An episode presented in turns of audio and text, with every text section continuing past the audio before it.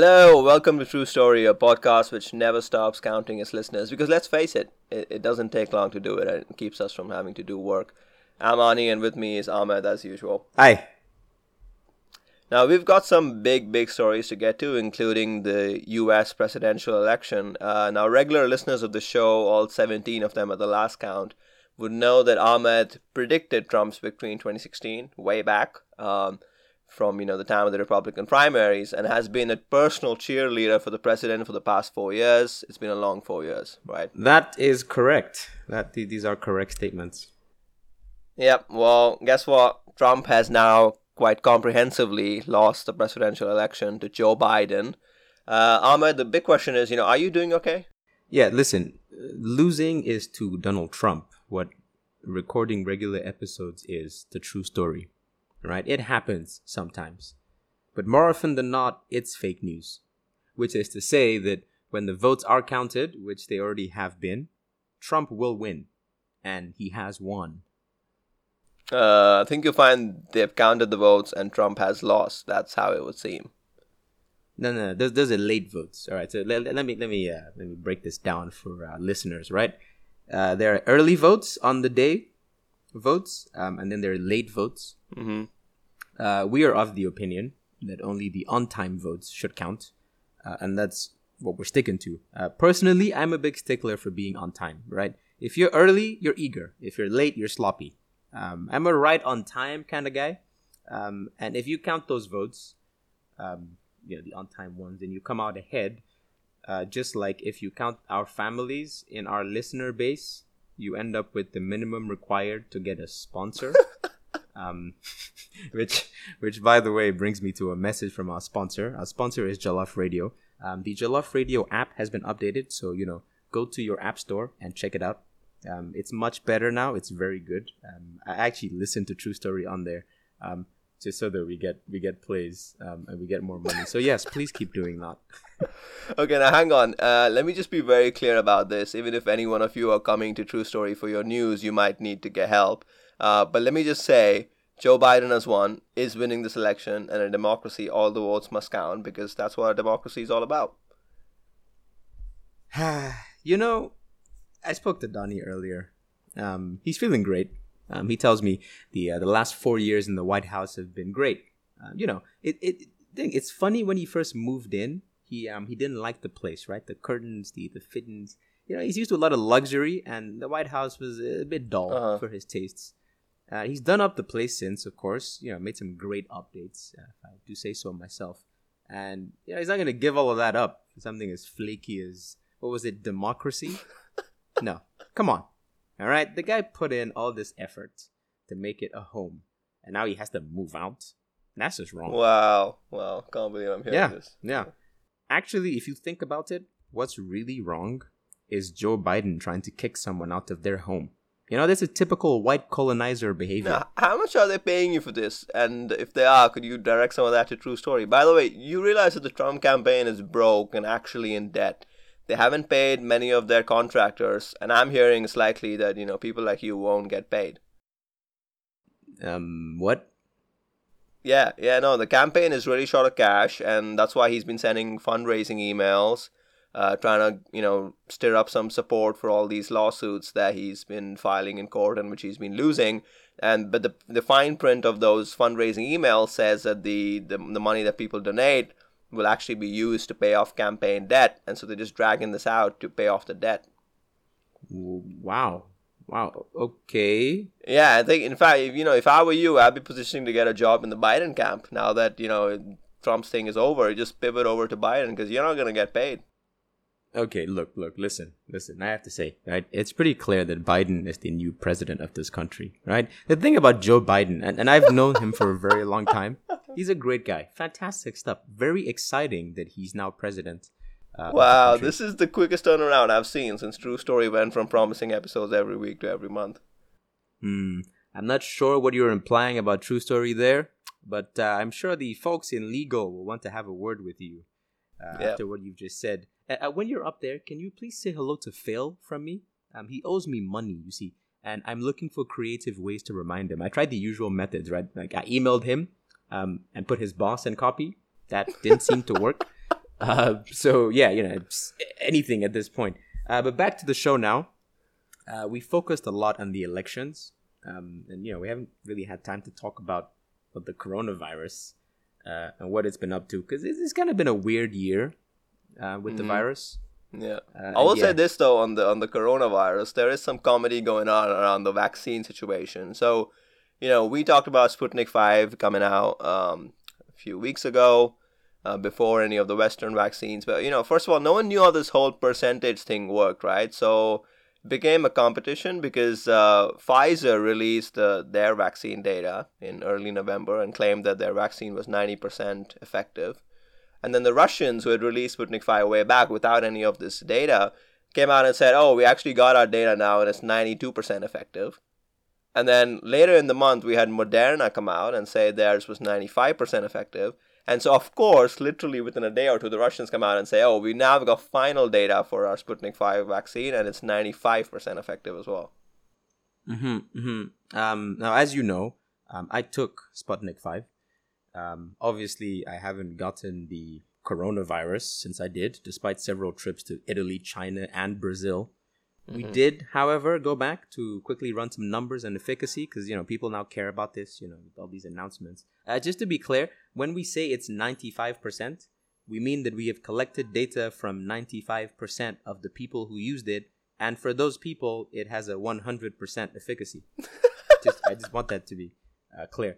Um, another funny story in all this is you know, the vaccine stuff is so the UK right had nothing to do with these three vaccines, Mm-hmm. um, but they were self-congratulating, you know, claiming a lot of success for being the first country in the world to approve the Pfizer vaccine for distribution. Uh, yeah, yeah, they, they were they were bragging about being the first in line with, with money to buy the product. um, yeah, this this this reminds me of the time they tried to brag about being really cultured because they have all these museums that contain a bunch of really cool stuff that they had no part whatsoever in creating. Mm-hmm. Uh, okay, so this is a you know departure here now. Um, U.S. and Canadian embassy staff posted to Cuba uh, about four years ago started complaining about hearing loss, speech problems, nosebleeds, and uh, other such you know unexplained symptoms. Now, you see, that sounds like just the sort of thing that might happen when white people go to a country where the food is unfamiliar to them and they start eating everything in sight. uh, and you, you remember that uh, that trip we went to in school back in 09 to Thailand, and all the white kids were eating all the street food. Yep. Uh, yeah. it- it- anyway, so this one is weird because apparently all those symptoms are actually being caused by sonic attacks. Yeah, yeah, it's called Havana syndrome apparently, which funnily enough is also the name of the thing I experience when I meet someone Hispanic and start playing reggaeton and try to speak Spanish to them. It all gets a bit embarrassing for them. Incidentally, also involves speech problems and nosebleeds. Yes, I, have witnessed that. It is it is quite terrible. It's also why True Story is banned in Nicaragua. um, Mhm. at the moment. Anyway, a report from the National Academies of Science, Engineering, and Medicine, commissioned by the State Department in the U.S., suggests that the uh, there was an involvement of radio frequency energy. Right, and this is a direct quote now.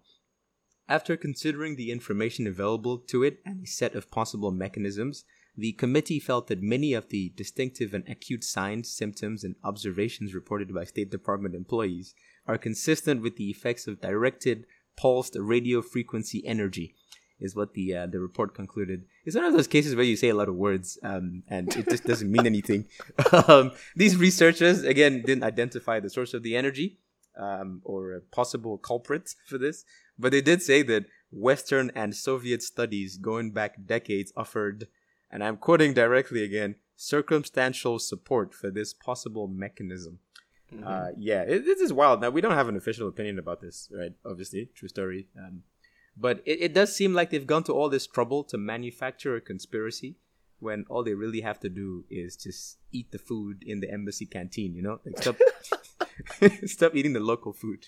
all right, let's uh, let's take a look at some shorter stories um, from 2020. They're you know a little bit weird. Uh, but before we do that, a message from our second sponsor. Mm-hmm. Yeah, so this is awkward. We don't we don't actually have a second sponsor. Um, but the last time we pretended to have a sponsor, we ended up with a sponsor. So we're, we're trying that again Um, yeah. So, the short stories uh, I promised. At one point, the police in America were telling people not to drive if they were blind. Now, I know what you're thinking. And yes, you're absolutely right. Across the pond, though, at one point it became illegal to sleep with people inside of your house, but only if they were from another household. And this was happening in England. Yeah. So, you know, yeah, think about that.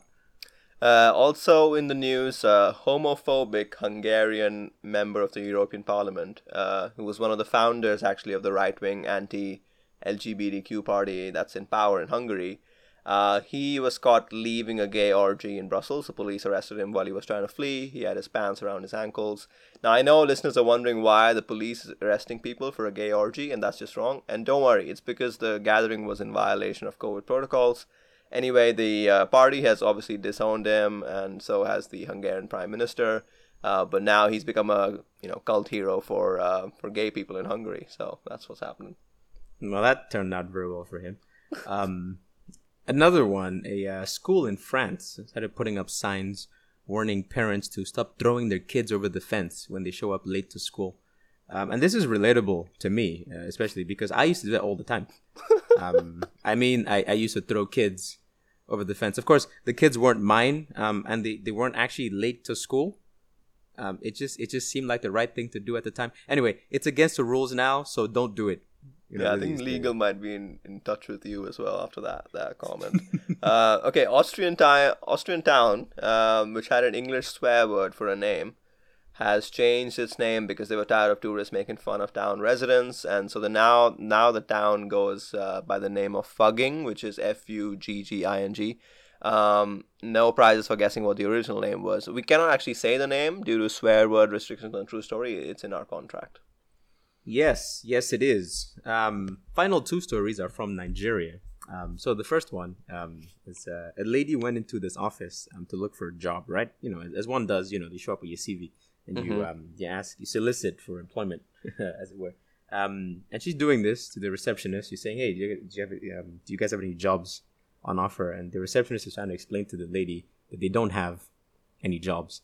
Um, and while all of this is happening, the receptionist looks away for a few minutes to her computer screen, Yeah. um, and the lady uh, picks up the phone on the desk that belongs to the receptionist and runs away with it.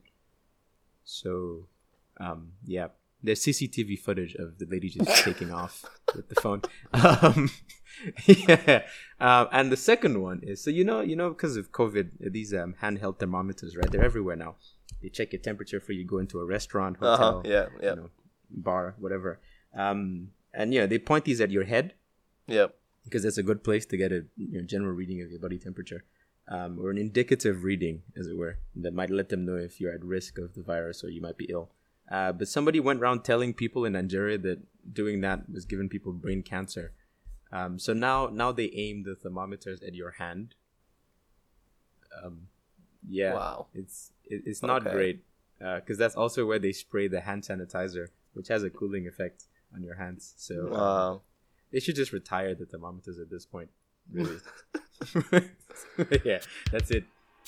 All right, that's it for today, guys. Thank you for another year of supporting True Story and bearing with our erratic episode schedule. You know, stay safe over the holidays. Uh, no, really, we, we cannot afford to lose any listeners to COVID, man. It's it's pretty thin on the ground as it is.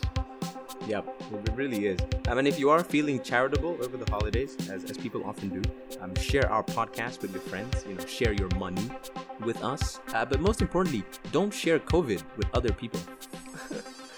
Goodbye.